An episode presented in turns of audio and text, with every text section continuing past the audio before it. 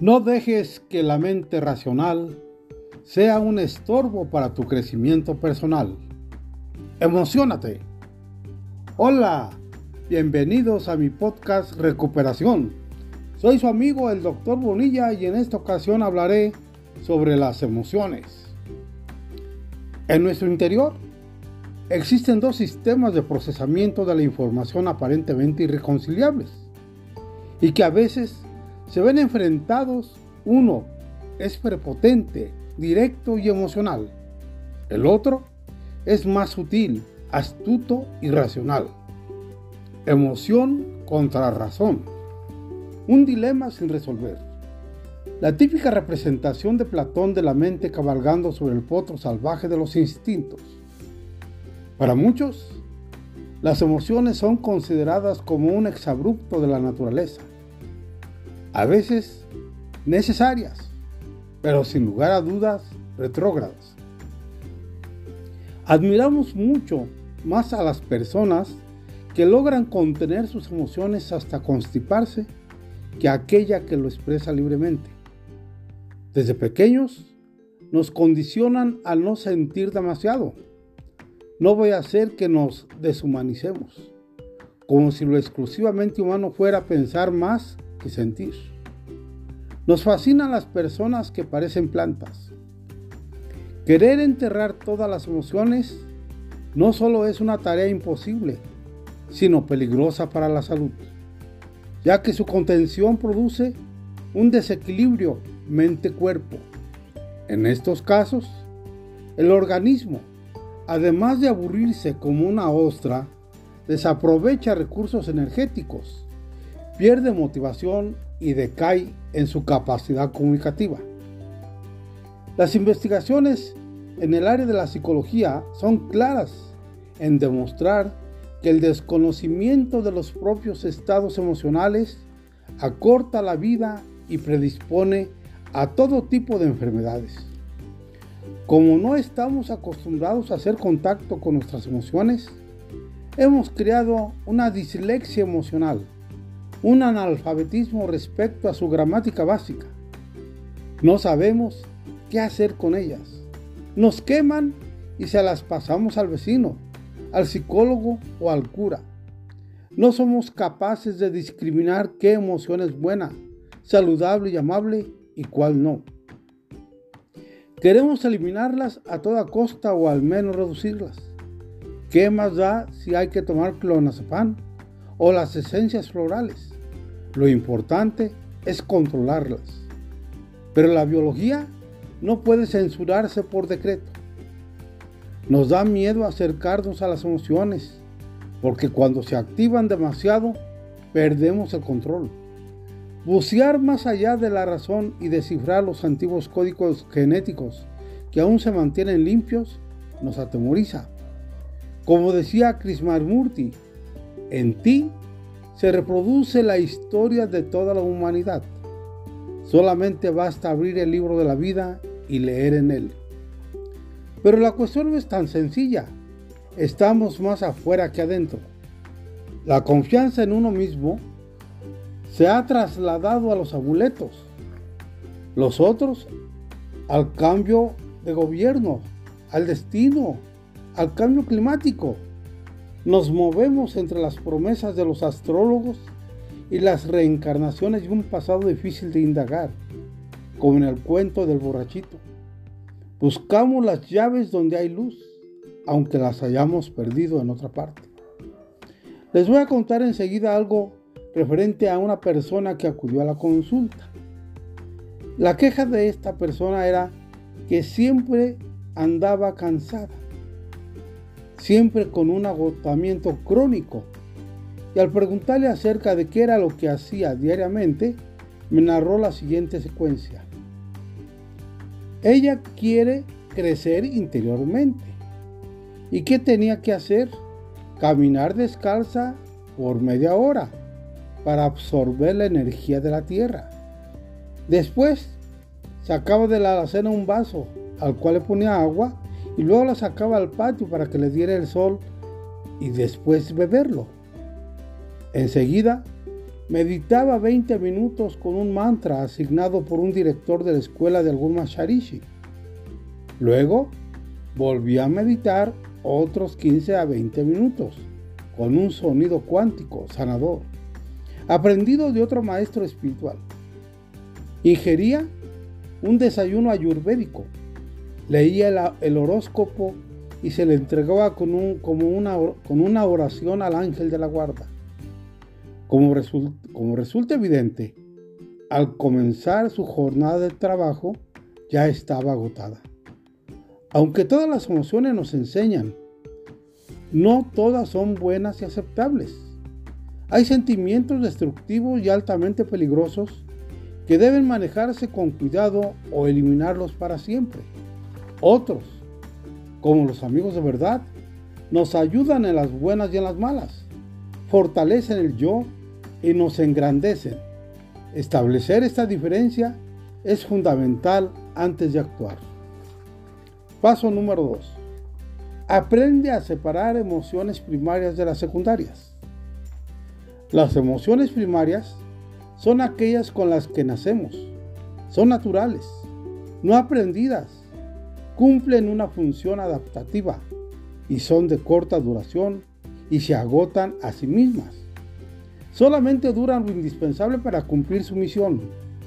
¿Cuáles son? El dolor, el miedo, la tristeza, la ira y la alegría. Son algunas de las más importantes. Ellas forman parte de la persona y cumplen un papel vital para que podamos sobrevivir y adaptarnos al mundo. Si se reprimen sistemáticamente y se interrumpen con frecuencia, afectan gravemente la salud física y mental. Hay que convivir con todas, integrarlas a nuestra vida y aprender de su funcionamiento. La sabiduría natural se expresa a través de ellas. Las emociones secundarias son aprendidas, mentales, y aunque algunas de ellas bien administradas pueden llegar a ser útiles, no parecen cumplir una función biológica adaptativa. Son defensivas o manifestaciones de un problema no resuelto y casi siempre implican debilitamiento del yo, sufrimiento, ansiedad, depresión, rencor, restricción y o apego son algunas de las más significativas. A diferencia de las primarias, no se, agotan a sí mismas y pueden permanecer por años o toda la vida. Si las dejamos actuar libremente y no las controlamos o las eliminamos, nos enfermaremos. Hay que tratar de reducirlas al máximo o quitarlas de nuestra vida y aprender de ellas lo que podamos. Son expresiones de la mente. Las emociones secundarias pueden considerarse prolongaciones mentales de las emociones primarias. El dolor, la información corporal que nos permite saber cuando un órgano anda mal, se extendió a supuestos órganos mentales y nació el sufrimiento. El miedo, el encargado de protegernos ante el peligro, se trasladó anticipatoriamente y se creó la ansiedad. La tristeza, que permite desactivar el organismo para su posterior recuperación, se generalizó en un sentido autodestructivo en lo que se conoce como depresión psicológica. La ira, la principal fuerza interior para vencer obstáculos, se almacenó en forma de rencor y de resentimiento.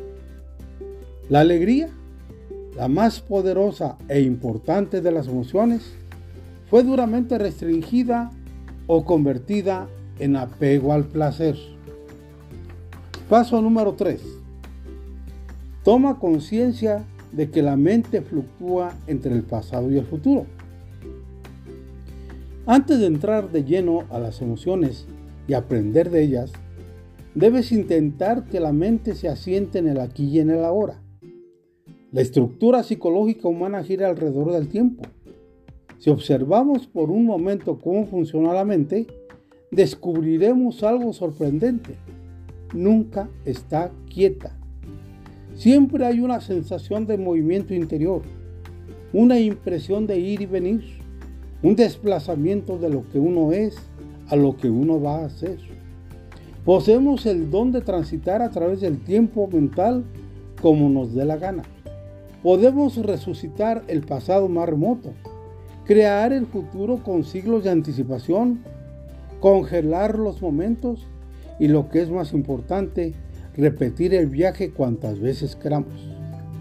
Como un péndulo incapaz de detenerse, la mente humana se balancea incesantemente entre pasado y futuro postergación y esperanza, culpa y amenaza, nostalgia y desilusión, el aquí y el ahora, la parada donde supuestamente reposa la verdadera tranquilidad, se reduce a una estación de paso para seguir fluctuando.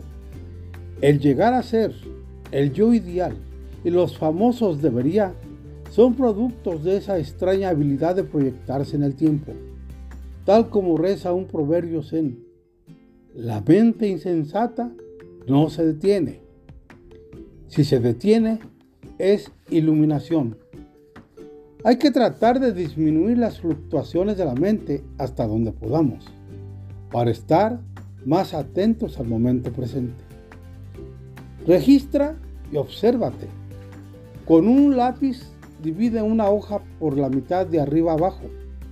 A la izquierda Anota cada pensamiento que tengas sobre el pasado y en la parte derecha anota los pensamientos que tengas relacionados con el futuro. Lleva este recuento una semana y luego después de observarlo y analizarlo objetivamente, te sorprenderás y te vas a preguntar, ¿y cuándo voy a estar en el presente? Todo hace pensar que pasas de largo y no lo atrapas. Analiza la siguiente frase y saca tus conclusiones. La mente es un mono inquieto, saltando de rama en rama en busca de frutos por toda una selva interminable de sucesos condicionados. Para terminar, hay que alejar la mente del futuro, sin urgencia de tiempo. Algunas personas viven con los dos pies en el acelerador apresuran a ejecuciones y fechas y siempre están adelantados por si acaso. Comen rápido, corren en vez de caminar, son impetuosos en su manera de hablar y hacen el amor a la carrera. Su vida es a 200.000 revoluciones por minuto y por eso queman el motor con frecuencia. Analiza lo que decía la esposa de un hombre hiperacelerado. Estoy agotada. Seguirle el ritmo es algo imposible. Ve televisión, escucha radio, escribe en la computadora, habla por el celular y soluciona problemas de la oficina. Todo al mismo tiempo. No descansa nunca y pretende que yo sea igual. Deberían inventar una especie de congelador para maridos hiperactivos. Yo lo metería de vez en cuando ahí, así sea para poder dormir tranquila un rato. ¿Cuál es la solución? La paciencia. La paciencia es una de las habilidades más difíciles de lograr para cualquier persona, porque ella implica desprenderse de las expectativas y resignarse a que las cosas sigan su curso, es decir, sentarse en la cresta de la ola, dejar que ella te lleve y aceptar lo peor que puede ocurrir. Más específicamente, si tienes una cita importante y de pronto te encuentras en la mitad de un atrancón, puedes insultar al ministro del transporte, patear el automóvil, maldecir el día de tu nacimiento, pelear con una señora que mira absorta desde el coche vecino, pegarte a la bocina con un desaforado o desaforada, o por el contrario, recostarte, colocar tu música favorita, sacar los pies por la ventanilla y entregarte a la modorra con beneficio de, de inventario. La primera estrategia segrega adrenalina y cortisol en cantidades industriales.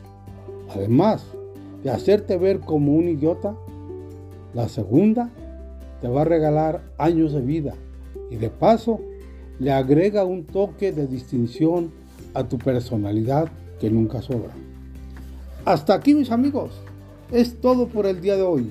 Les agradezco que me haya escuchado. Soy su amigo, el doctor Unilla, y los invito a escucharme en mi próxima emisión. Hasta entonces, no dejo de recordarles que seguimos en pandemia. Cuídese. Vámonos.